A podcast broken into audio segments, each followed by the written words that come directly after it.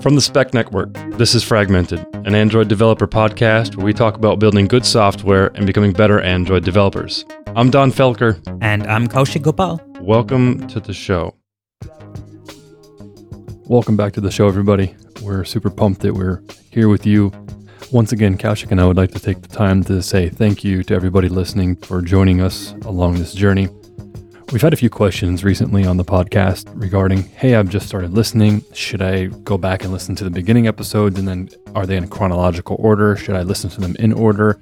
Are you guys having seasons or anything of that nature? The short story is no. If you're just joining us today and this is your first time you're listening or the first few times you're listening, A, thank you, but B, don't feel obligated to go back and listen to every single episode. If you'd like to do that, that's great.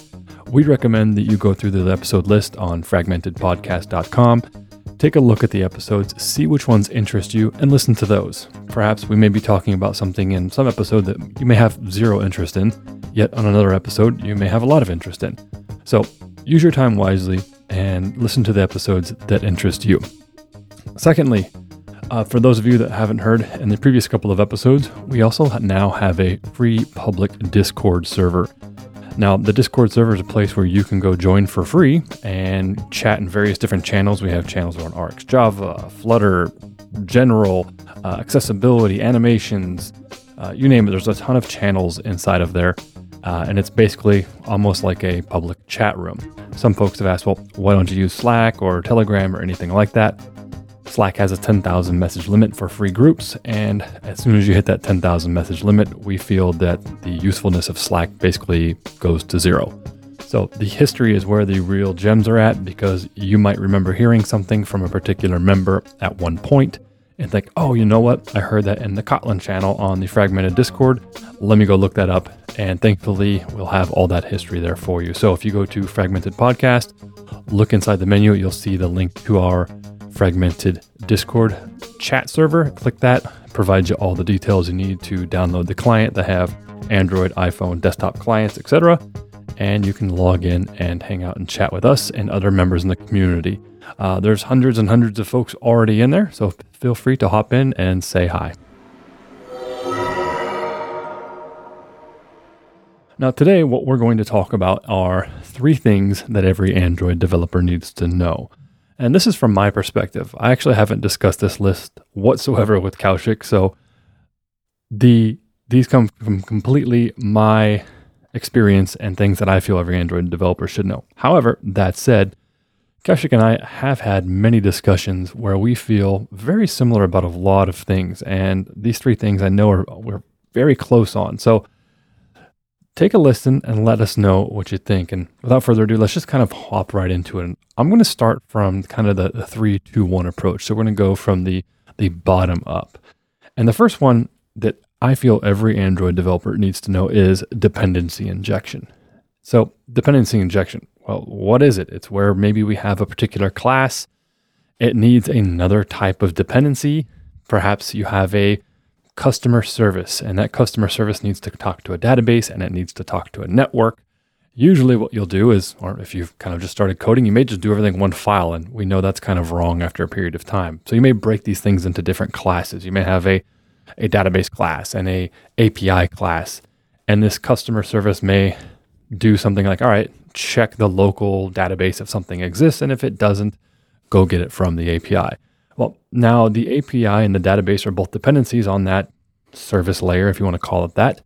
And how would we normally set those up? Well, normally we just create a field variable and we'd say this field equals this new instance of the API class and this other field equals this new instance of the database class. That's very kind of common how we've probably all done it before. However, this starts to fall apart after we start doing a lot of things such as testing and so forth. And what we'd like to do is break those things apart. So what we really recommend you do is try to start learning dependency injection. And dependency injection is where perhaps a class is built. And let's take the constructor, for example. And in order for the class to do its job, the class is going to require a few things. And you have to give the class those things. And in this case, in order for the customer service to do its job, it's going to check, the local database. And then if something's not there, it'll go to the network and then it'll get it and save it back to the database. all that logic happens in that class. So for it to do its job, it needs those two classes. So what we'll do is you can provide those values through a constructor. That would be called constructor injection for dependency injection. Now there's other ways to do it. You could use setter injection, or you set something through a setter. You could do method injection where you're setting if the method just needs that particular value, you can do method injection. The most common that you're going to see, and the ones that I recommend using, is going to be constructor injection, because then when you build that class, you know exactly what it needs at that point in time. Now, that's kind of the high-level 30,000-foot view of what dependency injection really is. It kind of separates your dependencies. So I know when I build that customer service, I know what things I need for it to do its job. I could be using interfaces, so I could provide mock implementations or different implementations at runtime, etc. Or I could just be using a concrete class and use some type of dependency injection framework to kind of manage that for me. You can also do that with an interface too. Just depends on how you would like to set it up, and that's beyond the scope of this episode. Now, there are a couple of ways you can do dependency injection. It's the true dependency resolver saying, I need this dependency. The dependency injection framework, if you have one, goes out and finds it and does it itself, finds the implementation it needs and gives it to you, and off it goes. There's also ones known as service locators. We're not going to get into the big difference here if you should use a service locator or a traditional dependency injection framework. We'll leave that up to you to decide. They both do the job very well and help you out in a very similar fashion. Now, do you have to use a framework is also another big question that comes up. No, you don't have to use a framework. You can roll your own. But what you'll find very quickly is that there's a lot of stuff in these frameworks that are done for you. They help you manage singletons. They help you manage scopes. They help you do a bunch of other different types of things that are already built into the frameworks for you that you would have to rebuild. So what you'll end up finding is while you will learn more when you build your own dependency injection framework, you might as well go back and use a framework that's already implemented and battle tested in the wild by other companies. When I learned dependency injection, the first thing I did is I read a magazine article on it. And I think this was probably around 2004 or 5. I read a magazine article by Jean-Paul Boudou, and it was in .NET at the time. And he said, here's how you build a dependency injection framework. And I kind of followed it line by line, and I built my own dependency injection framework. And I actually shipped it in a production app because there were very few, if any, dependency injection frameworks around at the time. I learned a tremendous amount. That was the last time I ever shipped my own. I used a third-party library from that point forward and continually use a third-party library because it's already implemented, tested, and battle-tested by other companies out there as well. Now, what are some of the common frameworks or libraries that you can use for dependency injection? So here's kind of a list of 4 of them that are kind of popular now. You can use Dagger. This one's been around for a while. There's Dagger 2. That's the most recent version. So go check that out. Just look up Dagger. There's also another one called Koin, and that's with the K-K-O-I-N. That is a Kotlin-based dependency injection tool, service locator thing. We also have Kodein, and that's Kodein. Again, that's another Kotlin-based one. And then you have Toothpick too. Toothpick, which is another dependency injection framework. So we have Dagger, Koin, Kodein, and Toothpick. Which one should you use? I'm going to leave that up to you to decide which one appeals to you the best, because that's what's going to matter to you is kind of what the implementation you need is. So go check it out. Dagger, Koin, Kodein, and Toothpick. Okay, so that wraps it up for the number 3 of the 3 things every Android developer needs to know. Now, number 2. Number 2 is how to test. Now, you probably knew this was going to come somewhere in this list because Kaushik and I are both very avid fans of testing. Just prior to recording this episode for a client, I was working on a client project. I could not replicate an issue because it required the API to return a certain 500 error and a certain response that had to be formatted exactly. You know, these fields were missing.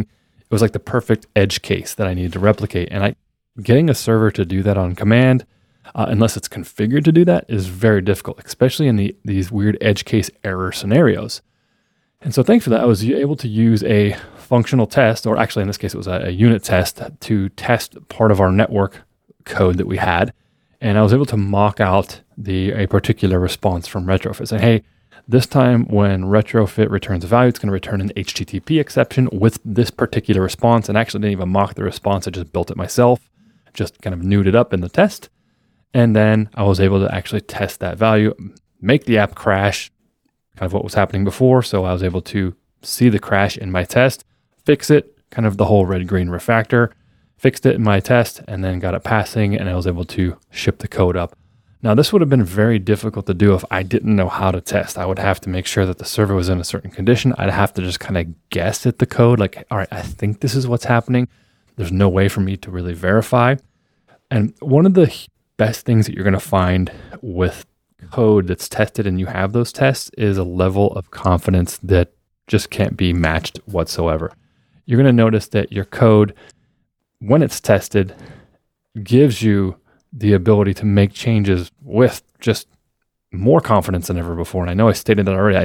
I can't get that off my mind. The confidence it gives me, it's like a parachute. And I can't claim to be the one that came up with that analogy, but it's almost like it catches you if you fall. And what I mean by that is I may change a particular piece of code. And if I have that tested somewhere else, perhaps there's a dependency on it, and I break that, I'm going to know I broke this feature over here. Now, how to test is kind of a large topic that we could have multiple episodes on, and we'll continue to talk about on the podcast here. But there's three different types of testing that you should be aware of. The first one is a functional, or also known as a system test. The second one is an integration test. And the third one is a unit test. Let's go from top to bottom here. So functional/system test. These tests are going to be the tests that you run with Espresso. These are going to be basically, you're going to click this button, the screen's going to show this text, this new screen's going to show, I'm going to fill in some order values. I'll hit submit. Basically, the app operates as it would if a user was using it. You are basically operating the entire system. So from top to bottom, you're just clicking on buttons and executing the app as a user would execute it. So these are the functional or system tests. Most of the time, you're going to use JUnit and Espresso to build these. JUnit being the test framework and Espresso being kind of the test driver, etc. And of course, it also has little hooks in there to test that things do exist on the screen. So that's kind of the high level test. Then you have integration test, and this is kind of like the gray area here. So I'm going to come back to integration test in a minute. So let's go to unit real quick. Let's skip to unit. Now, unit test is a unit. So if you think about what is a unit, it's a small executable unit of code. That code could be just testing a method that when I put in 2 + 2, 4 comes out. Now, these can be things that are very complex. It can be a very difficult algorithm. When you pass in these values, something comes back out.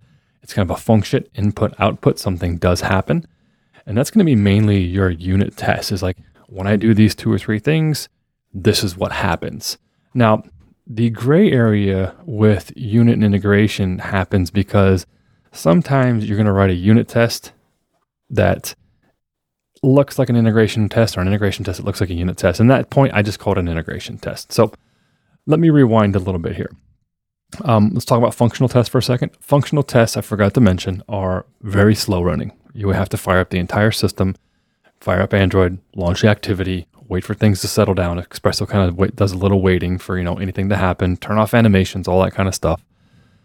It's going to take a long time to run these tests. Unit tests, on the other hand, you should be able to operate hundreds, if not thousands of these very, very quickly. I mean, under seconds. You should be able to operate hundreds and thousands of these tests. Depends on how many you have, of course. And there shouldn't be any thread.sleeps in there, but that's a different topic for another story. All right, so let's talk about integration tests. Now, integration tests are going to be when you're testing 2 components together or more components together to ensure that they interact together. We're not testing the entire system from top to bottom, so I'm not testing that a button click does in fact, return some values to the screen, and that happens to make an API call and a database call and all that stuff. I'm not testing that. What I am testing is maybe that customer service we were talking about before. I'm testing that when I pass in a value into this method, I'm testing that in fact, I check the database. So I'm saying, hey, is this mock value? Is this mock database being called? I want to check to make sure that database was being called with a value. Okay, yeah, it was called. Okay, and then I want to test that, hey, that it returns, hey, I didn't find that value in the database. So at that point, my test would say, all right, well, now I want to make sure that when this happens, that it actually calls the API. That actually does happen. So the test might look like, hey, pass in a customer ID of 1, which means I'm going to go to the database, look for customer ID of 1. It's not found. I return maybe a null or just not found or whatever you're doing. At that point, the code inside of my service layer would say, oh, okay, well, at that point, we need to go out and do something different. We need to go to the API. It would then use the API class. Again, these have been injected because, you remember, number three, dependency injection. It's been injected, so it's going to go to the API and call, hey, API, I need to get the details for customer with the ID of 1, and it's going to return back those things. And then again, I want to test and make sure that, that data that came back from the API is then saved into the database. So then I want to, you know, also assert that when that data comes back, we're also calling into the database. And that's kind of like an integration test. Now, if you're mocking everything out, you should make sure that, you know, you're not actually hitting a real database. You're not hitting a real API. And to do that, you can either mock out an interface, or which is what I usually tend to do, because I control the entire interface. Some people will prefer to use Mockito and mock a concrete class. I don't like doing that, but a lot of people do it with a lot of success. So it's kind of depends on what your team agrees to, and really depends. Some of my clients prefer interfaces. Some prefer just to mock concrete classes. Again, that's a team decision. And then at that point, I can test that everything has integrated correctly. So when I call this customer service, I know that, hey, in fact, I went to the database. It wasn't there. Then we went to the API. We got the customer details. And in fact, we did save it to the database. Now, when would that fail? Well, let's say I forgot to save it to the database. So we checked the local database. We made the call to the API. And then I have an assertion to say, hey, I want to make sure that this method was called on the database, which is insert customer data. That was never called. So that assertion fails. My integration test fails. So again, these are making sure the integrations between the components are working together. So functional, tests the entire system. Integration ensures that the different components within the system that are talking to each other are doing exactly what they should be doing, et cetera. So there's kind of testing the logic and dependencies between those systems. And then you have the unit test, which is very small units of code that when I update this customer, if they're a platinum customer, then they get a particular badge or something like that happens. Now, what you're going to find, as long as your integration and unit tests are not talking to a database or network or any IO, which they should not be, you're going to find that the integration and unit tests run very, very quickly because that's how they should be. Now, functional and system tests are going to run slower. They will need to run against some type of API. I advise you make them hermetic, which means that they will continue to run, you know, in an environment where there is no network, there's no, you know, anything like that. And to do that, you'll either want to create a test implementation of your network layer where you return back stubs of JSON, or you use a framework like OkHttp, the mock interceptor, or you can use something like WireMock or so forth. There's a few tools that are out there that are available. And if you're using dependency injection, you can check to see, hey, am I in test? And if I'm in test, use this test module for Dagger or Koin or whatever you're using, and then use this test implementation of this. And then inside of your test framework, you can kind of set things up saying, hey, return this JSON when we're in this environment. And then your functional system test will kind of be repeatable, because the last thing you want them to do is pass one second and not pass the next, because you'll lose confidence in your test suite. Again, some tools you'll want to look into are JUnit, of course, Espresso, and then there's also Spec, which is a specification framework for Kotlin. So check the show notes if you're interested in checking out any one of those. We'll have links in the show notes. All right, now up to the number one thing that every Android developer needs to know. This is more of a high-level concept, and it applies pretty much to anything in software, actually. And this is the KISS principle, and that's known as keep it simple, stupid. Now, what I'm going to actually do is I'm actually going to read from the KISS principle Wikipedia entry. Now, again, the acronym KISS stands for Keep It Simple, Stupid, and it is, in quote, is a design principle noted by the U.S. Navy in 1960. So I'm going to continue to quote here what they read, because they really explain it very well, and so we'll continue with it. End quote. The KISS principle states that most systems work best if they are kept simple rather than made complicated. Therefore, simplicity should be kept a key goal in design, and that unnecessary complexity should be avoided. End quote. So there's also variations on this, which is like keep it simple, silly, or keep it short and simple, or keep it simple and straightforward, and so forth. But the actual acronym is keep it simple, stupid. And the whole thought process of this is you want to make sure that your code is as simple to follow as possible.